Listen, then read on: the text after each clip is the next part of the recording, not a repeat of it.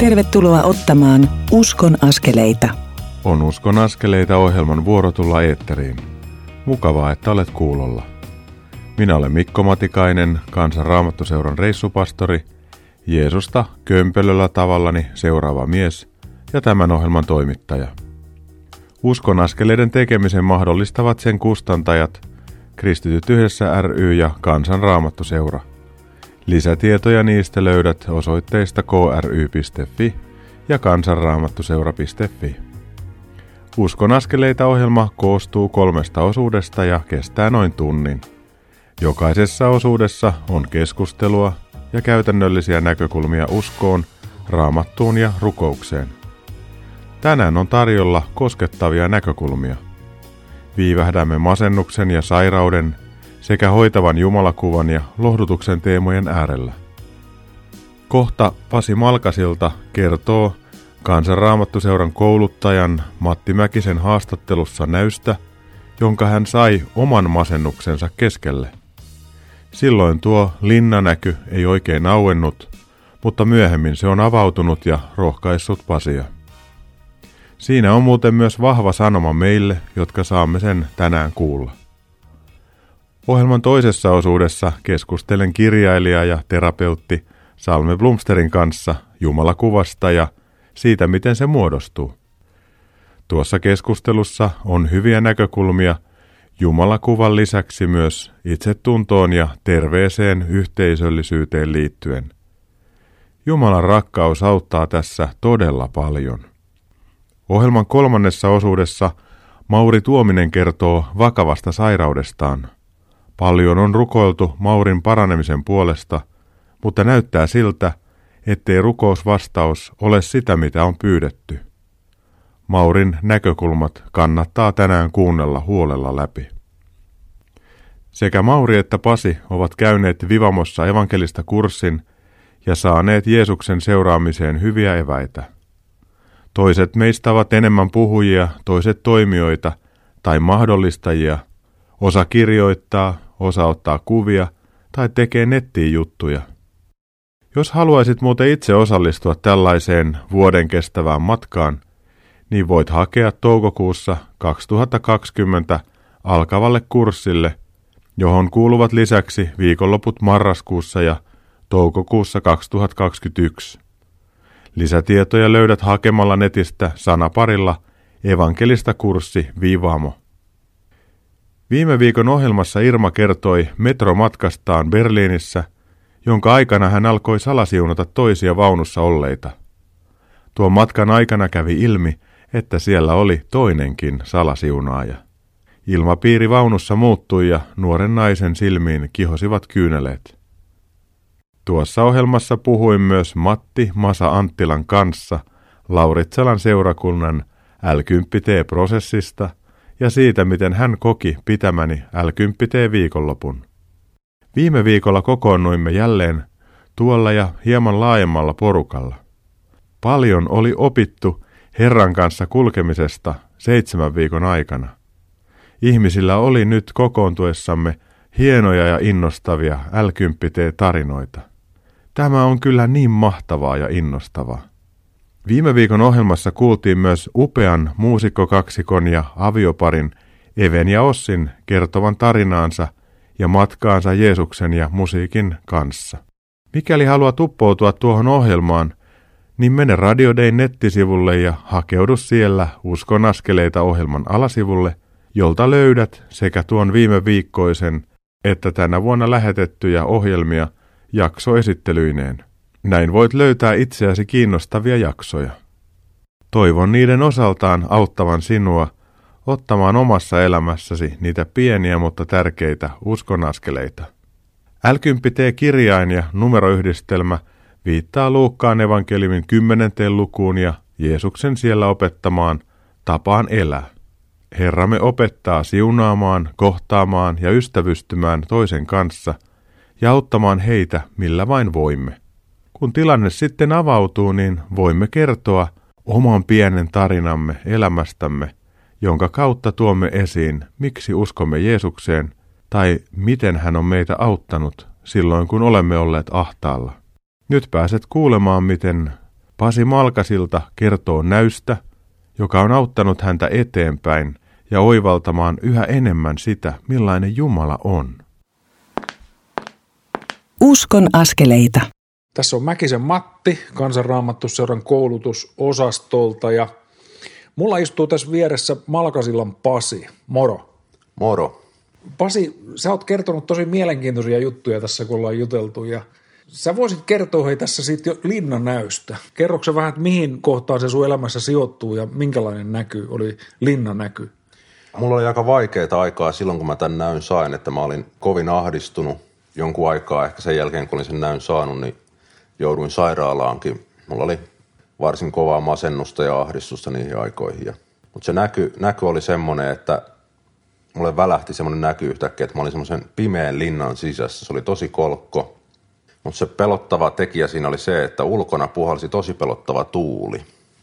Ja mä en tiedä, niin kuin sinne linnan sisään se kuulosti tosi pelottavalta se tuuli ja mä olin siellä jossain linnan nurkassa istumassa ja se oli pimeätä ja kosteeta ja kolkkoa ja mä pelkäsin sitä tuulta ja mä niin kuin hain turvaa siitä linnasta, mutta sitten se tuuli yhtäkkiä puhalsi kiven pois siitä linnan seinästä. Ja sitten kun se tuuli pääsi sinne sisään, niin itse asiassa se tuuli, se oli hyvin lämmin, se oli hyvin, se oli just sitä, mitä mä olin itse kaivannut. Ja se periaatteessa loppu, loppu siihen se näky. Ja nyt kun ajattelen jälkeenpäin, niin se ääni, mikä kuuluu sinne linnan sisään, se on tosi valheellisen kuvan siitä tuulesta. Mä olin pimeässä, hain turvaa linnasta, joka esti mua elämästä. Mutta sitten kun tota, niin sä tulkitsit tätä näkyä, niin se oli musta kauhean mielenkiintoista. Siinä tota, vilahteli monenlaiset niin kuin hienot kuvat ja ajatukset meidän ihmisten elämästä ja kanssakäymisestä ja, ja Jumalasta mukana siinä kaikessa. Niin kertoisitko sä tämmöisen tulkinnan, mitä se sulle tällä hetkellä puhuu, se mitä sä silloin näit? Sehän oli tuuli, mikä mua pelotti siinä näyssä. Ja Johanneksen evankeliumissa siinä, kun Jeesus puhuu Nikodeemukselle, Jeesus vertaa pyhää henkeä tuuleen, tai se puhuu niin tuulen avulla pyhästä hengestä. Ja tavallaan mua, mua niin pelotti se tuuli. Mä sain tosi valheellisen kuvan siitä tuulesta sinne linnan sisään.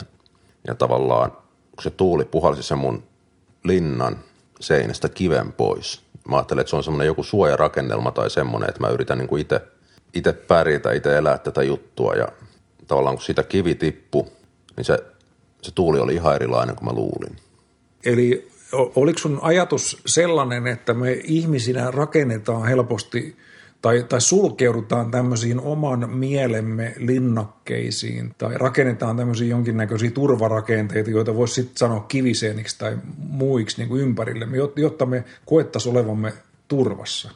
Mä ajattelen näin, että itse asiassa tämä maailma perustuu aika pitkälle semmoisiin selviytymiskeinoihin ja erilaisiin niin kuin, linnakkeisiin, että mulla on joku – tämmöinen päätelmä, rakennelma, että näin, näin tämä homma toimii, näin mä selviän tässä maailmassa. Ja ne, ne perustuu aina vähän pelolle. Ja mä, mä itse jotenkin näen pelon vähän niin kuin uskon vastakohtana jopa, että Paavali taisi sitä puhua, että meillä on valta murtaa niitä mielen linnakkeita. Mikä sä ajattelet, että mikä on sitten meidän kristittyjen osa täällä maailmassa, joka on täynnä ihmisten rakentamia tämmöisiä turvamuureja ja turvalinnakkeita? Mitä me voidaan tehdä tai mikä siihen auttaa?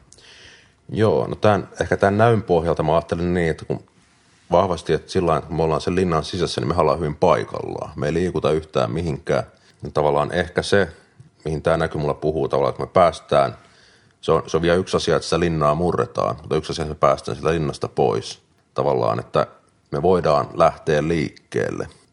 Onko se se, että me ei, niin, me ei suostuta olemaan niissä meidän omissa turvarakenteissa kiinni ja tuttujen ihmisten kanssa, vaan että me ollaan valmiit kulkemaan ja kohtaamaan myöskin sellaisia ihmisiä, jotka ehkä ajattelee aivan erilaisesti kuin me ja jotka jopa saattaa haastaa meitä meidän ajattelussa.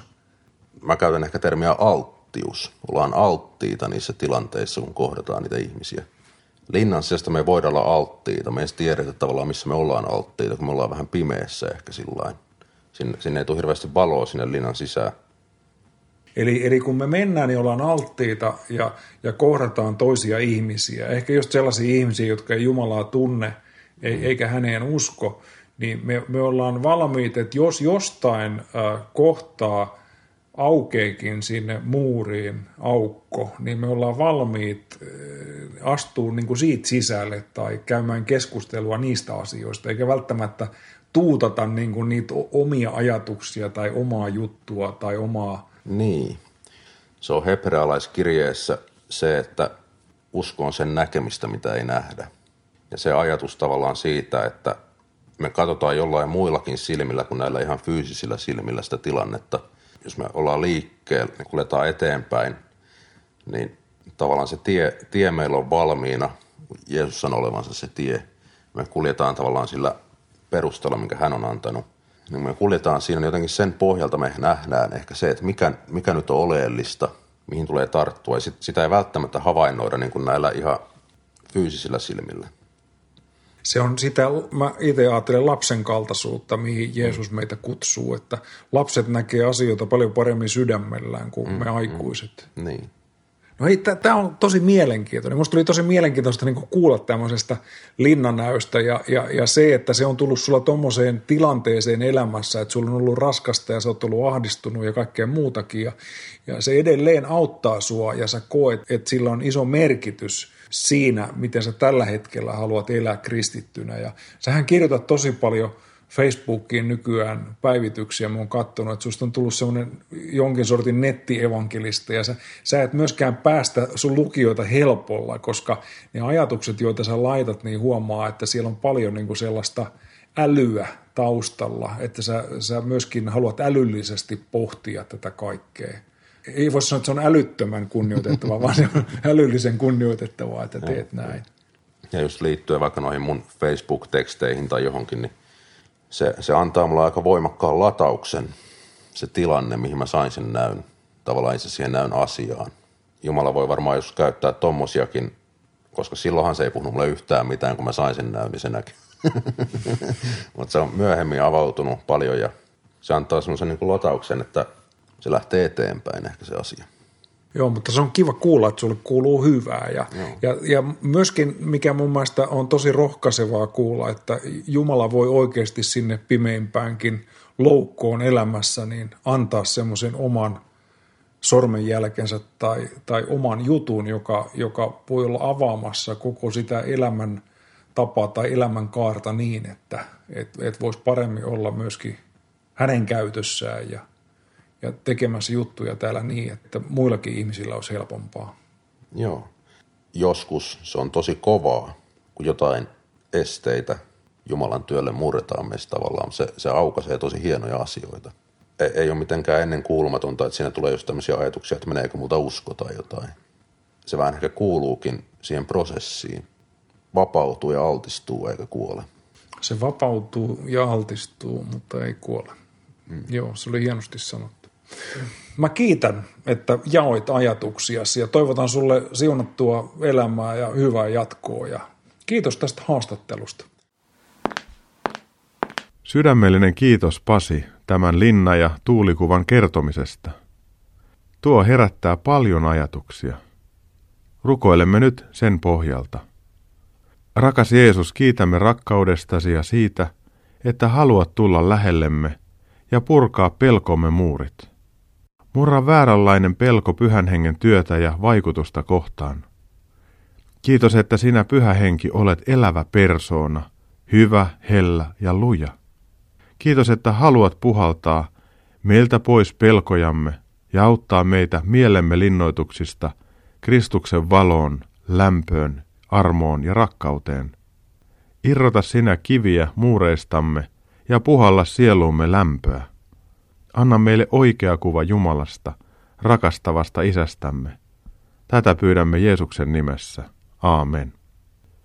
Tuossa Pasin kertomassa linnakuvassa ja siihen liittyneessä lämpimässä tuulessa on lopulta kysymys Jumalakuvasta ja samalla myös minäkuvastamme, peloistamme ja suojautumisen tarpeestamme.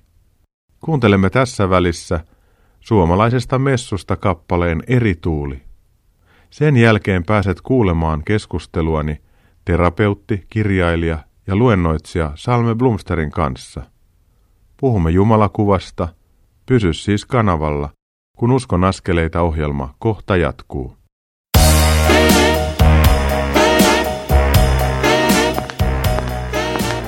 Kuuntelet Uskon askeleita ohjelman tallennetta, joka ei tekijän oikeudellisista syistä sisällä ohjelmassa soitettua musiikkia.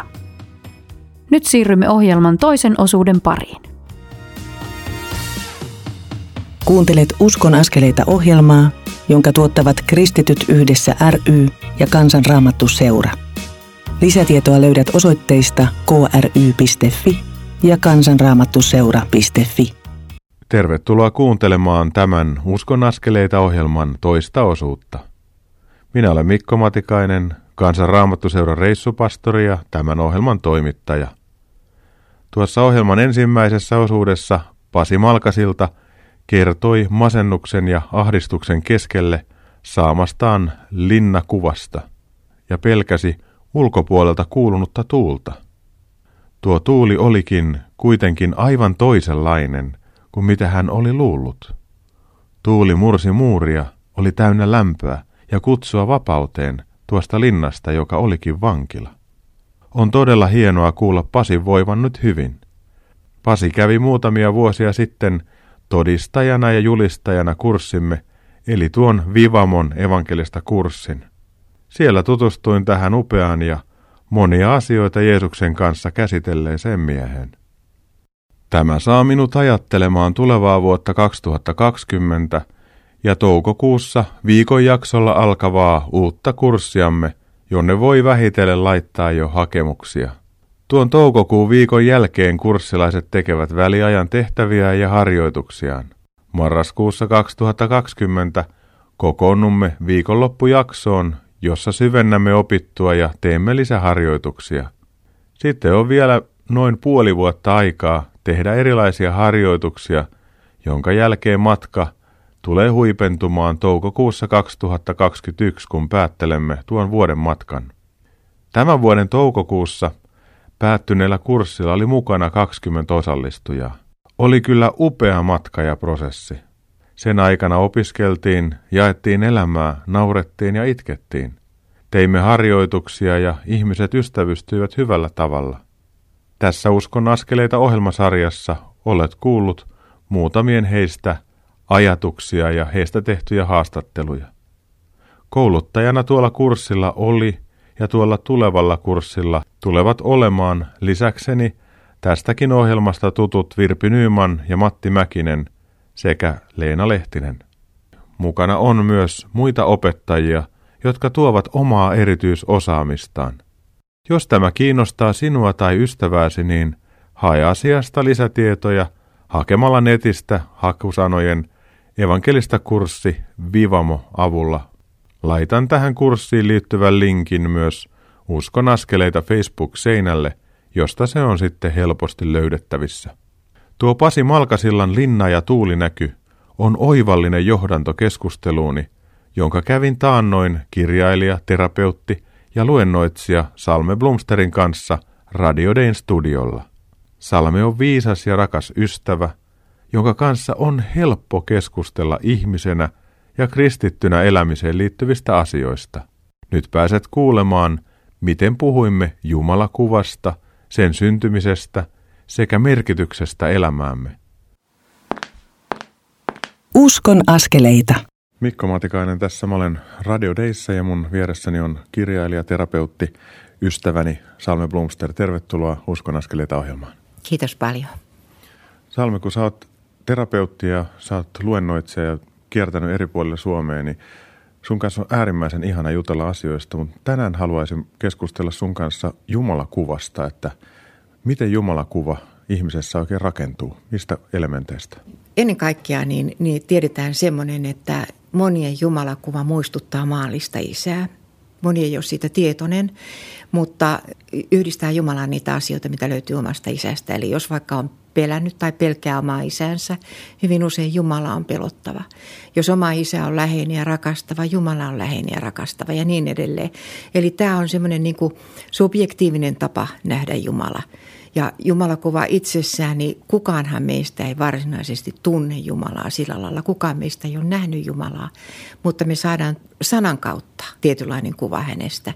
Ja Jumala kuva sen lisäksi, että se hyvin pitkälle muistuttaa isäkuvaa, niin siihen liittyy myös minäkuva, miten mä näen itseni ja miten mä näen itseni suhteessa Jumalaan ja olenko mä Jumalan kuva ja nämä liittyy ihan toisiinsa. Ja ihminen, kun se kulkee täällä eri tilanteissa, niin hän kuitenkin tiedostaen tai tiedostamattaan peilaa omaa paikkaansa, että kuka mä oon, miten mä liityn tähän ja, ja rakastetaanko mua – niin tämä on varmaan osatekijä sitten tässä Jumalakuvajutussa. Joo, se on hyvin vahvasti sitä, että miten mä näen itseni ensinnäkin suhteessa muihin ihmisiin ja suhteessa itseen ja ympäristöön ja kaikkea tämmöistä. Ja silloin me puhutaan minäkuvassa identiteetistä, eli kehen me samaistutaan. Että minäkuva on tavallaan niin kuin tämmöinen sisäsyntyinen ja identiteetti on taas tämmöinen niin kuin samaistumisen kautta löydetty minä. Ja siinä me ollaan ensin niin kuin lapsia ja sitten me ollaan teiniä, me ollaan, mutta me ollaan aina suhteessa jo johonkin. Teininä meillä on, me haetaan identiteettiä ehkä ulkopuolelta, koska se on vielä sisäisesti vakaa. Ja sitten jossakin vaiheessa niin kuin kristityillä, niin, niin meidän identiteetin tulisi löytyä Jeesuksesta, Kristuksesta. Ja sitä kautta se saa niin kuin erilaisia muotoja eri ikäkausina ja eri persoonallisuuksissakin. Ja, ja tällä tavalla se on niin kuin muotoutuva, monitahoinen. Ja Jumalakuva varmasti muuttuu myös sitä mukaan, että millaisia kokemuksia meillä elämässä ja miten vanhemmaksi tulee, niin se jotenkin Jumalakuvaan myös vaikuttaa.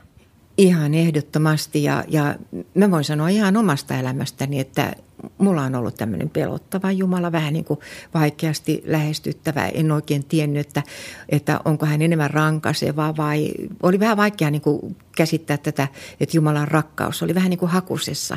Mutta se meni sitä kautta, että mä tavallaan opettelin välittämään itsestäni, että itse vihan sijastani näkemään, että niin kuin psalmissa 139, että minä olen ihme, suuri ihme. Ja, ja sitä kautta alkoi Jumalakin muuttua rakastavaksi Jumalaksi. Kyllä ne kulkee niin käsi kädessä. Mainitsit psalmin 139, niin siinähän Daavid ihmettelee, että Jumala sinä olet punonut minut kasaan äitini kohdussa – ja sitten, että, että mä olen ihme, suuri ihme, kiitän sinua siitä. Ja ennen kuin olin elämä, elänyt päivääkään, niin kaikki päiväni olivat jo luodut. Ja tähän liittyen mä jotenkin ajattelen sitä, että tämän ajan ihminen helposti ajattelee itsensä sattumaksi, mutta fakta on se, että koko universumin historiassa on vain yksi hetki, jolloin juuri sinun kaltainen ihminen voi syntyä näistä sun vanhempien sukusoluista, jotka kaikki on erilaisia. Että on ainutlaatuinen hetki, että juuri sinä voit olla olemassa juuri sellaisena kuin sä olet – jos se ajatellaan sattumana, niin sitten se on jotenkin sillä se on yhden tekevää tässä universumissa. Mutta jos ajattelet, että se on suunnitelma, että Jumala on tarkoittanut sut ja Jumala on rakastanut sua jo äidin kohdussa, niin se antaa semmoisen pohjan identiteetille ja Jumalakuvalle, joka on kyllä aika hyvä se on itse asiassa mielettömän nopea kuva. Ja yksi semmoinen ratkaiseva mun elämässä on ollut semmoinen, jota mä oon kyllä aika usein kertonutkin, mutta se on niin mieletön. Se liittyy semmoiseen näyn tyyppiseen, jossa mä näin ikään kuin tämmöisen sikiön isolla kämmenellä. Ja kuulin, että käsieni ihoon minä olin sinut piirtänyt. Ja mä en ollut silloin vielä niin uskossa, että mä, että mä olisin tiennyt, missä semmoinen on. Mä olin työn ohjaajallani, joka olikin uskovainen. Mä en sitä tiennyt. Hän kysyi, että tiedätkö se, missä semmoiset sanat on, kun mä olin kertonut tämän näyn. Ja mä sanoin, en tiedä. Ja hän kaivoi sieltä sitten Jesaja 49 ja sanoi, että lue taas tämä, mitä täällä sanotaan, että unohtaako äiti rintalapsensa, unohtaisiko hoivata kohtunsa hedelmää, vaikka hän unohtaisikin, minä en sinua unohda, käsieni ihoa minä olen sinut piirtänyt. Ja se oli siis niin mieletön, se oli niin kuin tämmöinen, tämmöinen rakastava kohtaaminen, jossa mä niin kuin aloin todella tajuta, että sen mitä äsken sanoit, että Jumala on tiennyt meidät jo silloin aikojen alussa ja ennenkin on sitä piirtänyt meidän nimen kätteensä ihoon. Ja se tarkoittaa vielä alun alkaen se piirtänyt semmoista niin kuin tatuointia oikeastaan. Se on piirretty niin, että se ei koskaan lähde pois. Että se on sillä tavalla piirretty. Että se oli niin kuin upeimpia asioita, mitä, mitä mä oon saanut niin kuin Jumalan armosta ja rakkaudesta kokea. Jos meillä on semmoinen kuva, että Jumala on rakastava, hän on huolehtiva, hän on tarkoittanut meidät tähän elämään, niin jotenkin tuntuu siltä, että me ollaan kiinnostuneempia – elämästä. Me ollaan kiinnostuneempia omista lahjoista, omista kyvyistä, omasta paikasta. Jotenkin niin kiinnostuneena katsomme, että mi- miten, miten mä voin näitä käyttää, mihin Jumala mua haluaa johdattaa. Ja siihen tulee niin kuin elämään semmoista syvyyttä ja iloa. Ja sitten kääntäen, että jos se on toistepäin, että Jumala on etäinen ja vihainen ja muuta, niin ei uskalla tehdä ratkaisuja. Nimenomaan. Ja sitten jos alkaa luottaa siihen, että Jumala on kaiken takana, näkee ja suojelee, varjelee, johdattaa, tulee juuri se, niin kuin sanot, tulee niin kuin halu vielä tehdä Jumalan tahdon mukaisesti niitä asioita ja tulee semmoinen luottamus, että mun ei tarvikaan enää mäkin entisenä varmistelijana ja kontrolloijana ja muuta, niin on oppinut luottamaan siihen, että ei mun tarvitse ihan tarkkaan etukäteen kaikkea tietää ja hallita, kun Jumala tekee sen oikeastaan mun puolesta, että enemmän mä voisin opetella kuulemaan ja kuuntelemaan häntä ja olemaan sillä lailla kuuliainen, että menen sinne, minne se ovi avataan ja se jotenkin helpottaakin. Tavallaan voi antaa ne ohjakset jollekin, joka osaa paremmin nämä asiat. Tietysti eihän siinä voi omaa velvollisuuttaan unohtaa, mutta siihen tulee se, niin kuin sanoit, niin, niin semmoinen halu tehdä niitä asioita, että tällä onkin ehkä joku tarkoitus ja Ehkä mä oonkin sillä paikalla, mihin Jumala mut on tarkoittanut. Ja ellei mulla ole vielä sitä kokemusta, mä voin rukoilla sitä. Näytä mulle, mitä tarkoitusta varten sä oot mut tänne maailmaan laittanut. Ja sitten vaikka meillä olisi itse kullakin millainen suhde tahansa omaan isään tai omiin vanhempiin ja oltaisiin kasvettu sillä sanotaan ei nyt ihan parhaassa mahdollisessa ympäristössä ja koettaisi ahdistuksia, riittämättömyyttä ja oma minäkuva olisi rikki, niin kyllä se on vain jännä juttu, että kun lukee Jumalan sanaa – rukoillen, niin sieltä alkaa tulla vähitellen se viesti läpi, että sä oot arvokas, sä oot tärkeä, mä oon sun rinnalla. Ja sitten jos siihen tulee tämä hoitava yhteisö, semmoinen toimiva seurakunta, joka rakastaa, rutistaa, antaa vastuuta, antaa palautetta, korjaavaa palautetta rakastavalla, hyvällä tavalla, niin vähitellen ihminen tajuaa, että hei, että mä oonkin kuitenkin, mä oonkin kuitenkin rakastettu, että hyvänen aika, tämähän on mm. ihmeellistä ja siitä tulee semmoinen tasapainoisuus siihen omaan elämään. Salmi, sä sanoit tässä jotain, että voi rukoilla. Niin rukoilisitko sä radion kuulijan puolesta, että se Jumalakuva ja identiteetti, mikä hänelle on tarkoitettu, niin että hän saisi sen lahjaksi Jeesukselta, Kristukselta ja pyhän työn kautta. Kiitos siitä, että meillä on todellakin Jeesuksessa, Kristuksessa niin identiteettimme pohja ja kun me saadaan häneen juurtua, niin me samalla löydetään myös se oma itsemme, se oma minäkuva, se miksi meidät on luotu ja tarkoitettu. Ja rukoillaan Herra tässä, että auta meitä todellakin tulemaan niiksi miehiksi ja naisiksi, joiksi sä oot meidät kutsunut ja löytämään se oma paikkamme. Ei se tarvitse olla mitään suurta ja ihmeellistä, vaan, vaan se oma, oman kokoinen ja oman näköinen, ilman että vertaillaan sitä muihin, vaan, vaan ollaan tyytyväisiä sille ja asetutaan sille paikalle, mihin sä oot meidät laittanut. Ja Herra, todellakin niin kuin tässä oli puhetta, niin opeta meitä myöskin lukemaan raamattua, lukemaan sitä sillä tavalla, kun se on kirjoitettu, että pyhä henki avaa meille sieltä ne viisaudet ja syvyydet ja ennen kaikkea sen rakkauden, joka, joka kulkee punaisena lankana koko sen raamatun läpi. Ja kun me nähdään itsemme niin kuin Jumala meidät näkee rakastettuina, armahdettuina, niin me voidaan kokea elämässä myöskin semmoista tiettyä tarkoituksenmukaisuutta. Se poistaa yksinäisyyden ja riittämättömyyden ja antaa meille semmoisen turvan, että, että me todellakin kelvataan semmoisena kuin me ollaan. Ja se, mikä meiltä puuttuu, niin sen sinä täydennät. Me kiitetään siitä sinua, Jeesus. Amen. Amen. Kiitos Salme tästä ja kiitos ystävyydestä. Kiitos. Kuten Salme sanoi, niin Jumalaa ei ole kukaan meistä koskaan nähnyt. Vain raamattua lukemalla, pyytämällä pyhää henkeä opettamaan ja johdattamaan meitä, opimme tuntemaan Jumalaa ja Jeesusta enemmän. Salme Blumsterin kertoma kuva tai näky sikiöstä, joka oli Jumalan kämmenellä turvassa, on valtavaa, että Salme kuuli samalla äänen, että kätteni ihoon olen sinut piirtänyt. Löydämme tuon Mainitun raamatun kohdan Jesajan kirjan luvusta 49 ja sen jakeista 14-17. Saamme omistaa ne myös itsellemme. Sion sanoo, Herra on minut hylännyt, Jumalani on minut unohtanut. Unohtaako äiti rintalapsensa? Unohtaisiko hoivata kohtunsa hedelmää? Vaikka hän unohtaisikin, minä en sinua unohda. Käsieni ihoon minä olen sinut piirtänyt, ja niin sinun muurisi ovat aina silmieni edessä. Jo rientävät sinun rakentajasi tänne, sinun repiäsi ja raastajasi pakenevat pois. Vaikka suhteemme vanhempiemme kanssa ei olisi ollut ihan paras, ja vaikka kokisimme, elämässämme ulkopuolisuuden tunteita aina välillä, niin on olemassa porukka, johon me kuulumme ja jossa meitä rakastetaan. Jotenkin ajattelen, että tuo ulkopuolisuus voi olla myös osin positiivista. On ihan hyvä tuntea ulkopuolisuutta tämän maailman ihmeellisten humujen keskellä ja tuntea taivas kaipuuta. Jotenkin se laittaa asioita parempaan perspektiiviin ja antaa meille mahdollisuuden tehdä iankaikkisesti ja ajallisesti kestäviä valintoja. Voimme myös kohdata haurautemme ja sairautemme, kun niitä tulee kohdalle. Kuuntelemme nyt hb yhtyeen kappaleen Käsisi sun. Sen jälkeen pääset kuulemaan Mauri Tuomisen koskettavaa tarinaa siitä, mitä on sairastaa syöpää, kun rukousvastaukset näyttävät olevan erilaisia kuin mitä on pyydetty. Pysy siis kanavalla, kun uskon askeleita kohta jatkuu.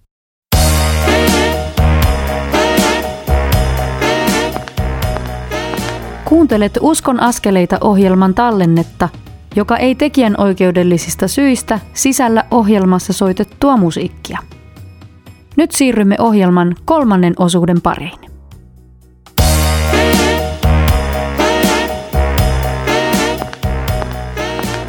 Uskon askeleita. Tervetuloa kuuntelemaan Uskon askeleita ohjelman kolmatta osuutta.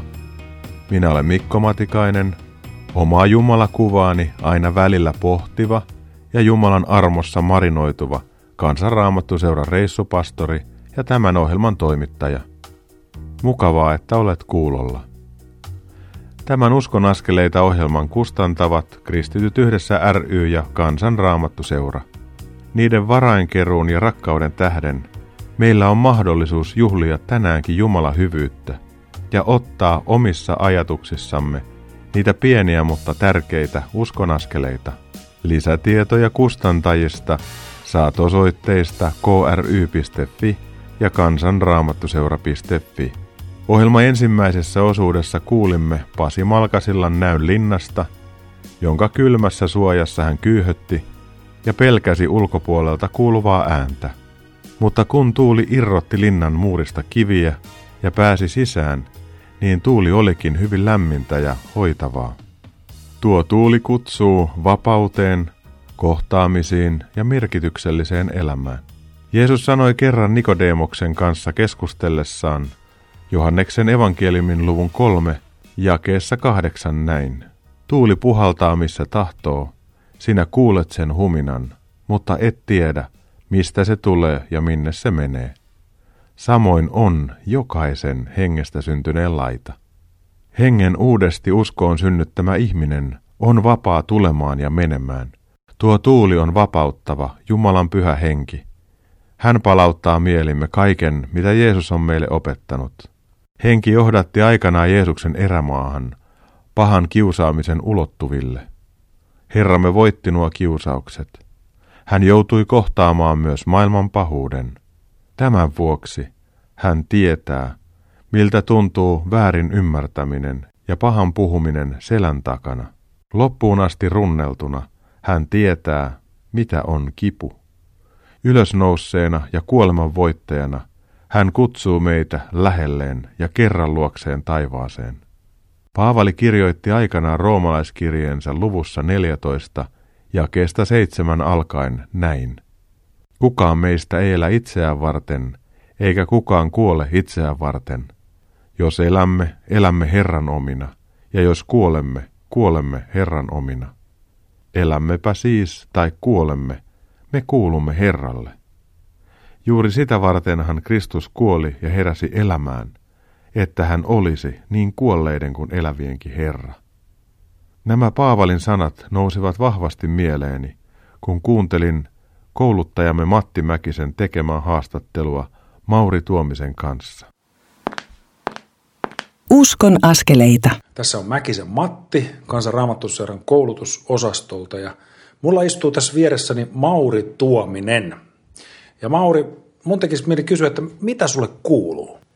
Olen nyt tällä hetkellä tietysti eläkeläinen ja on tehnyt paljon vapaaehtoistyötä ja käynyt muun muassa kansanraamattuseuran evankelista kurssin ja mielelläni puhun kun pyydetään mutta samalla olen saanut vähän elämääni koettelemuksia.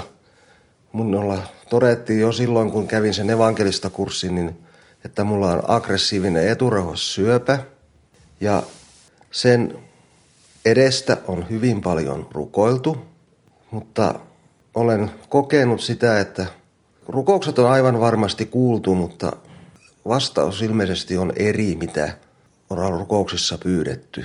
On alkanut tuntua siltä. Me ollaan Sinapin toimintakeskuksessa täällä Turussa. Ja tota, niin sä pidit teille saarnan ja se oli aika koskettava, missä sä suoraan kerroit niin näistä sun tunnoista ja ajatuksista. Ja, ja jotenkin olisi ollut kiva kuulla niin kuin se sama, mitä, mitä sä eilen siinä saarnassa tilitit, että, että niin kuin tästä rukouksesta ja rukouksen merkityksestä, että mitä se sulle niin kuin merkitsee tällä hetkellä, kun susta tuntuu, että se vastaus ei ole sellainen kuin mitä on pyydetty. Niin, se vastaus ei ole sellainen kuin on pyydetty, mutta mä olen löytänyt tai oikeastaan saanut kuulla yhden vastauksen, kun meidän oma seurakuntamme Valtteri Pappi piti viime palmusunnuntaina saarnan kirkossa ja siinä Jeesus ratsasti Jerusalemiin ja ihmiset kysyivät häntä, että oletko sinä se, joka pelastaa Israelin ja Jeesushan ei vastannut yhtään mitään ja sitten myöhemmin siinä opetuslapsille hän kertoi, että jos ei nisun jyvä putoa maahan ja kuole, niin, niin sitten ei siitä ei tule yhtään mitään, vaan se, että kun se nisun jyvä kuolee, niin se tuottaa runsaan hedelmän. Ja meidän pappimme soitti semmoisen Jukka Leppilammen kappaleen kuin Nisun jyvän laki. Ja kun mä olin tämän kuullut, niin oli ikään kuin keihäs iskeytynyt sydämeen ja tajusin sen vastauksen.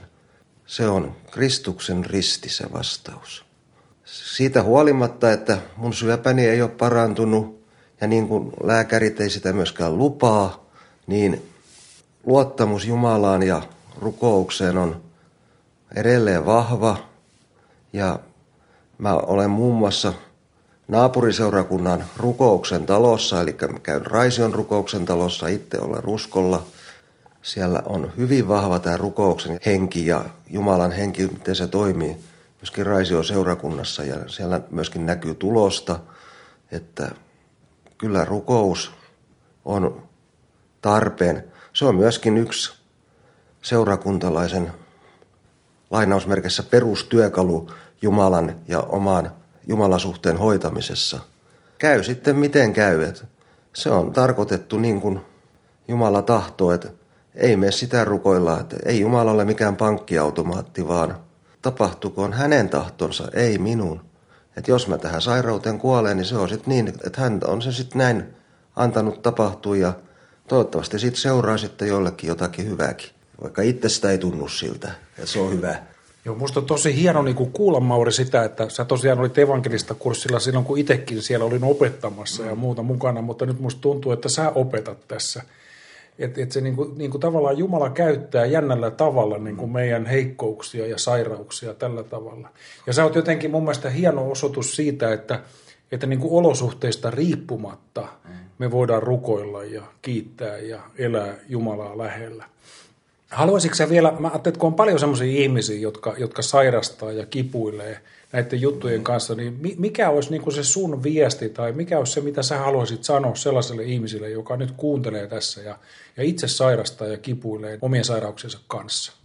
No ainakin se, että ei kannata, ja mielelläni sanoisin, että ei saa katkeroitua, koska se myrkyttää kaiken.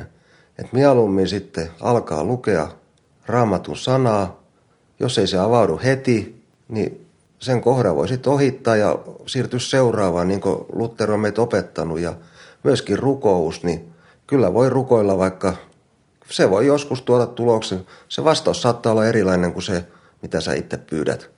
Mutta Herran kanssa loppuun asti mieluummin kuin sen vihollisen kanssa. Kiitos Mauri näistä sanoista. Mä haluan toivottaa sulle siunausta ja voimia sun elämää ja jatkoa ja, ja mukavaa taivallusta Herran kanssa.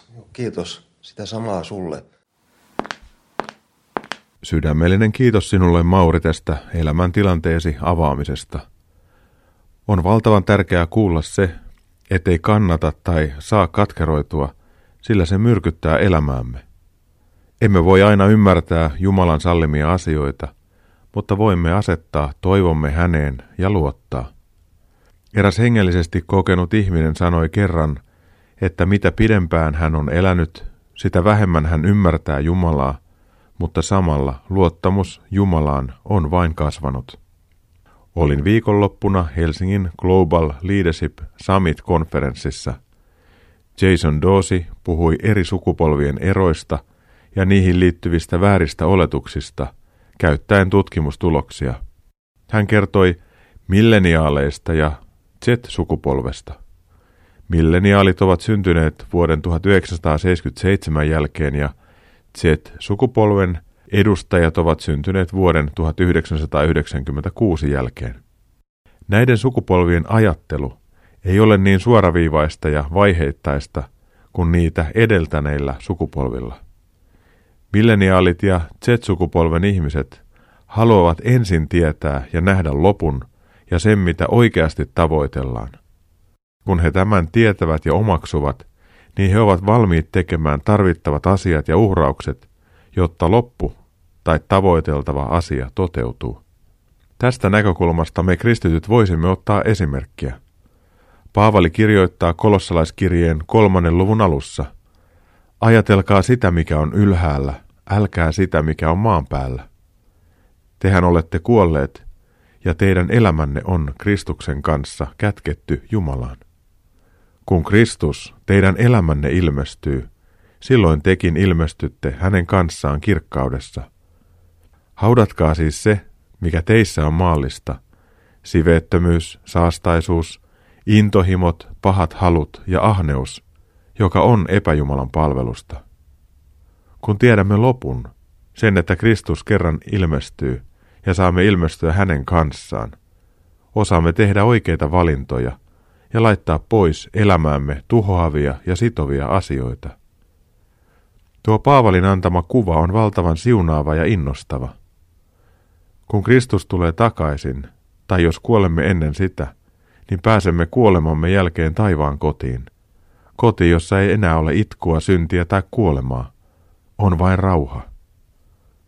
Kerran eräs rippikoululainen kysyi minulta, että Mikko, mitä jos olet väärässä? eikä olekaan mitään kuoleman jälkeen. Sanoin, ettei se kyllä minua harmittaisi, sillä jos kuoleman jälkeen ei ole mitään, niin eihän silloin voi enää harmitella mitään. Lisäksi olen saanut uskoni takia elää merkittävää ja sisältörikasta elämää. En lopulta koe luopuneeni juuri mistään, kun olen rajoittanut omaa itsekkyyttäni. Jeesus on antanut minulle upeita ihmissuhteita ja ystäviä jo tällä puolella taivasta – Hänessä koen niin syvää hyväksyntää, rakkautta ja lohdutusta, etten tiedä mistään paremmasta. Olen onnellinen mies. Rukoillaan yhdessä. Rakas Jeesus, kiitos, että sinussa tiedämme loppumme tällä puolella taivasta olevan hyvä. Kiitämme sinua siitä, että kerran koittava kuolemamme on vain askel sinun luoksesi ikuisuuteen ja kotiin. Auta meitä tekemään oikeita valintoja elämässämme, jotta se jälkikaiku, joka elämämme jälkeen tänne jää, voi kutsua ihmisiä edelleen sinun omaksesi. Taivaallinen isämme, auta meitä elämämme pimeimpinä hetkinä luottamaan sinuun. Vahvista uskoamme, toivoamme ja rakkauttamme. Me ylistämme sinua siitä, että annat elämäämme valtavan merkityksellisyyden ja upeita ihmissuhteita. Kiitos sinulle Jeesus aivan kaikesta. Aamen. On tullut aika antaa muutama ajatus tähän viikkoon. Yksi. Mieti millaisia elämääsi rajoittavia suojamuureja elämässäsi on. Pyydä Jumalan pyhää henkeä purkamaan ne pois ja auttamaan sinua elämään rohkeasti omaa elämääsi. 2. Lue raamatusta niitä kohtia, jotka puhuvat Jumalasta isänä ja rakkautena. Luota niihin. 3. Pohdi, Voisiko evankelista kurssi olla sinulle tai ystävällesi hyvä juttu? 4. Tee elämäsi valinnat Jeesuksen valmistama loppumielessäsi. Iloitse elämästä ja jätä elämästäsi hyvä jälkikaiku tähän maailmaan. Nämä mainitsemani virikkeet ja ajatukset löydät Uskon askeleita Facebook-seinältä. Sieltä löydät myös linkin evankelista kurssin sivulle. Nyt päättyvän ohjelman voit kuunnella uusintana ensi lauantaina kello 18 tai sunnuntaina aamuyöllä kello 02. Uskon askeleita ohjelmia voit jälkikuunnella ilman musiikkia Radio Dayn nettisivun kautta. Etsiydy Radio Dayn nettisivulla Uskon askeleita ohjelman alasivulle. Sieltä löydät mahdollisuuden kuunnella tänä vuonna lähetettyjä ohjelmia ja jaksoesittelyt. Uusi Uskon askeleita ohjelma lähetetään jälleen ensi maanantaina kello 21.40. Tämän Uskon askeleita ohjelman lopuksi kuuntelemme Minna Pyysalon laulamana kappaleen Saviruukku. Juhlitaan sitä kuunnellessamme elämä haurautta ja Jumalan hyvyyttä kaiken keskellä. Mikko Matikainen kiittää ja kuittaa. Siunattuja uskon askeleita. Kuulemisiin jälleen ensi viikolla. Moi moi!